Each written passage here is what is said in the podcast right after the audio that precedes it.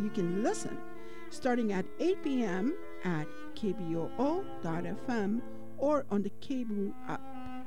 Our Latin Spanish Open House will be on the air for four hours starting at 8 p.m. till midnight. Call us at KBOO Studios for your shout outs at 503 231 8187. Yo. Yo. KBOO is excited to be part of the 2018 Willamette Week Give Guide. This year, Willamette Week and KBOO are challenging our community to give with their dollars and take action by showing up in real life. KBOO has been showing up for over 50 years. Give to KBOO today and you get full access to the Chinook Book app, plus freebies from Laughing Planet, Gluten Free Gem, We Press, and Nossa Familia Coffee. You can contribute right now at kboo.fm slash give or call 503 231 8032. Support KBOO where music makes the movement. Yo. Uh.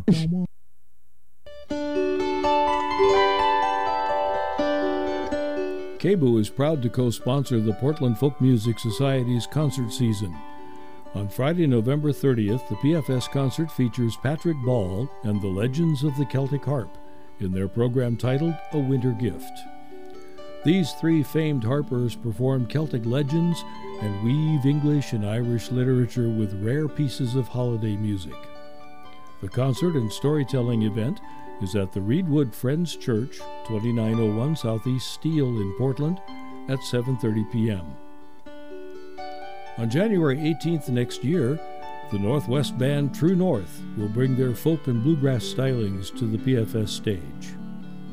For more information, go to the website kboo.fm and look on the right side of the homepage under Community Events.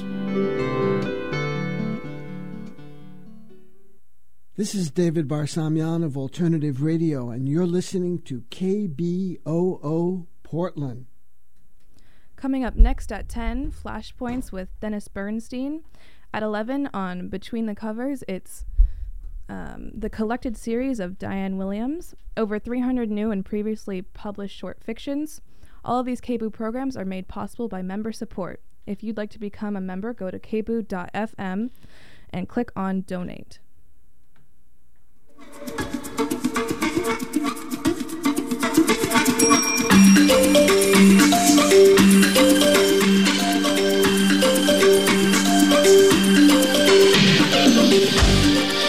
On Flashpoints, we follow up on yesterday's bizarre and unbelievable London Guardian, uh, London Guardian story about an alleged series of secret meetings between former Trump campaign manager Paul Manafort and Julian Assange.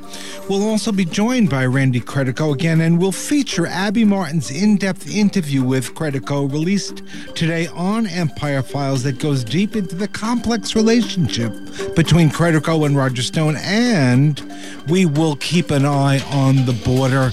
All this coming up straight ahead on Flashpoints. Stay tuned.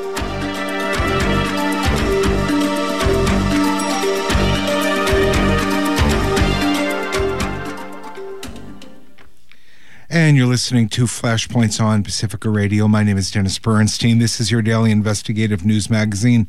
One moment, we're going to be joined by Randy Credico. But uh, first, uh, we're going to go back to the border.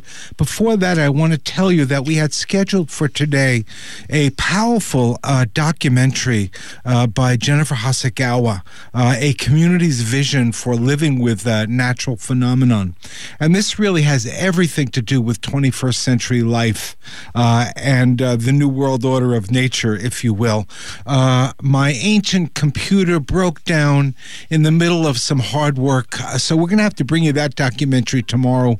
But again, as I said, there's important stories breaking today, uh, and we want to share those with you. First, uh, we are joined by Alex Mensing of Pueblo Sin Fronteras to keep an eye on the border. Alex, Trump is going crazy about the wall, the military. He said the tear gas uh, that they shot uh, uh, at the folks from Honduras was uh, was safe, uh, sort of nice stuff, uh, not very harmful. You want to give us remind people what happened there? Give us an update of what the tension is at the border. Thanks for having me on, Dennis. Yeah, I mean, what Trump says about what happened on Sundays is is complete bogus. I was there and I watched as uh, women and children and men were tear gassed by uh, by border patrol agents, and in some cases.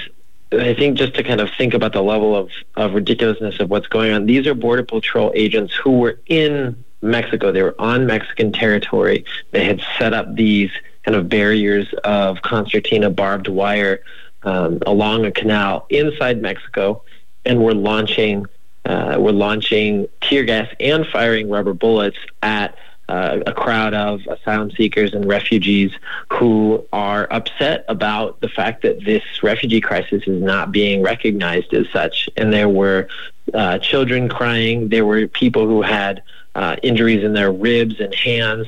Uh, in fact, a, a, very prominent human rights defender uh, named Ruben Figueroa, uh, who's been defending immigrant rights in Mexico for years, was injured in his head and got four stitches because he was hit directly in the head by one of these um, one of the the canisters of tear gas. So um, this was a very very aggressive move uh, by the administration, very violent repression, and uh, it's completely completely uncalled for.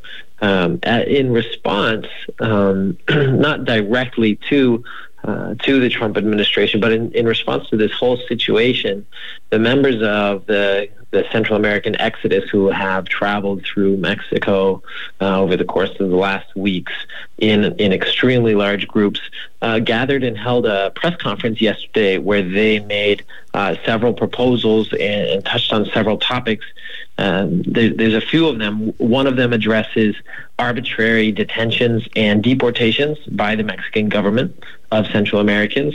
Um, uh, the, they've been making the point that um, the incoming, they, have definitely got their eye on the incoming Mexican government because it's important to keep in mind that the incoming government has stated that it does not want to do, that it will not do the U.S. government's dirty work when it comes to anti immigrant militarization and repression. Uh, and they're calling on uh, the the Exodus has called on a for a commission from the new government uh, that will be coming in on December 1st to, to come to have a dialogue with them.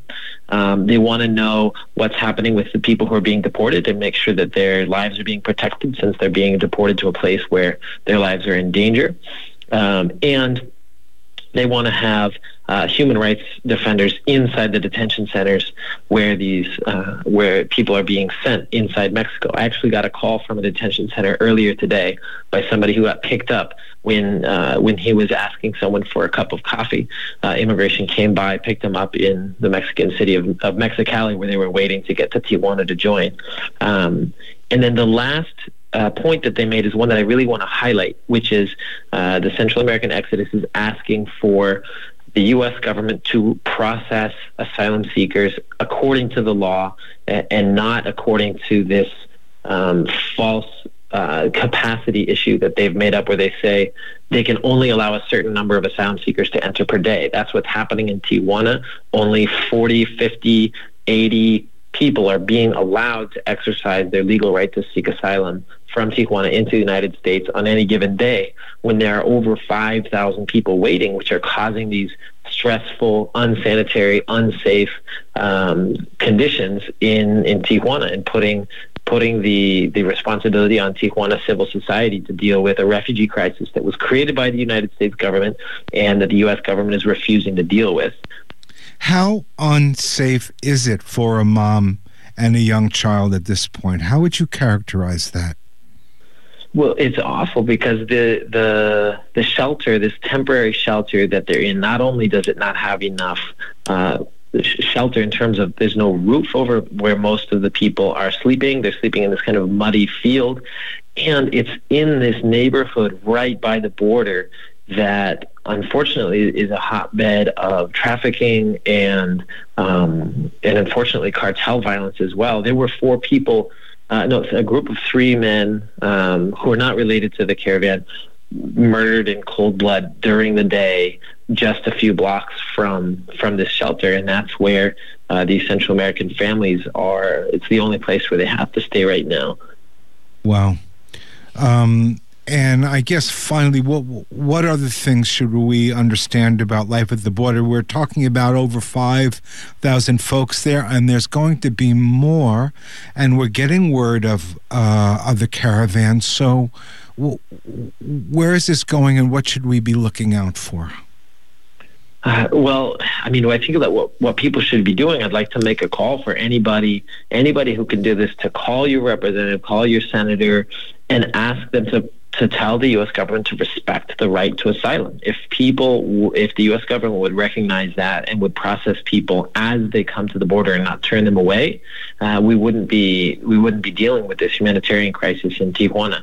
Um, so the the the thing that one of the things that can help solve this is that the U.S. respects that right to asylum. Um, but what I actually think may end up happening in these days is that the the members of the Exodus are going to be calling on the international community to step in, uh, other countries to to provide some sort of solution, and that's going to be a, a tough sell. But it's something that it's something that we need to take responsibility for. All right. Uh, Alex Mensing, uh, Pueblos Sin Fronteras, incredibly important organization. You all are under attack for the extraordinary work that you're doing and the risks that you're taking. Uh, and, uh, you know, the sort of the uh, the U.S. government has you in the crosshairs, so we urge you to be careful, and we appreciate the uh, good information from the front lines. You uh, willing to put yourself uh, in the middle of, for instance, that protest uh, that happened over the weekend that led to the wounding, among others, of young children from tear gas. That isn't nice, despite what the president President Trump says. Thanks for being with us, Alex. Absolutely. Thanks. Take care. All right. And you're listening to Flashpoints on Pacifica Radio. I think uh, we've got Randy Credico on the line with us. Uh, Randy, it's good to have you back with us. I was very excited to see uh, that there is a, an extended piece, which we're going to feature today, uh, uh, by Abby Martin uh, on the Empire Files. We we've talked about some of this stuff through the years in terms of your background, the political work, uh, but I think in the context of what's going on now and the sort of uh, the feeding frenzy on Russiagate, the confusion around WikiLeaks, the fact, Randy, that people do not like somebody like Rachel Maddow does not even begin to understand how WikiLeaks works, or she would know better to think uh, to to think that uh, Julian Assange is personally timing, manipulating. He himself is wheeling and dealing with documents. That's not how that institution works. And that's why all the so called great newspapers and journalistic organizations in the world used Julian Assange until the U.S. Central Intelligence Agency and papers like the New York Times put the kibosh on him. How are you feeling today? What, what's your latest thoughts on what's going on around this? Was really a tremendous show with Craig Murray uh, talking about Julian Assange. Yesterday, and, yes. Uh, the misunderstanding, the misperception, uh, the um, propaganda, anti-Julian anti anti WikiLeaks, anti uh, Julian Assange propaganda. Uh, that that really last night uh, this man was so ably uh, to uh, lay out, and of course you've been doing it. We've been doing it, um, talking about Assange. We've had that uh, huge series.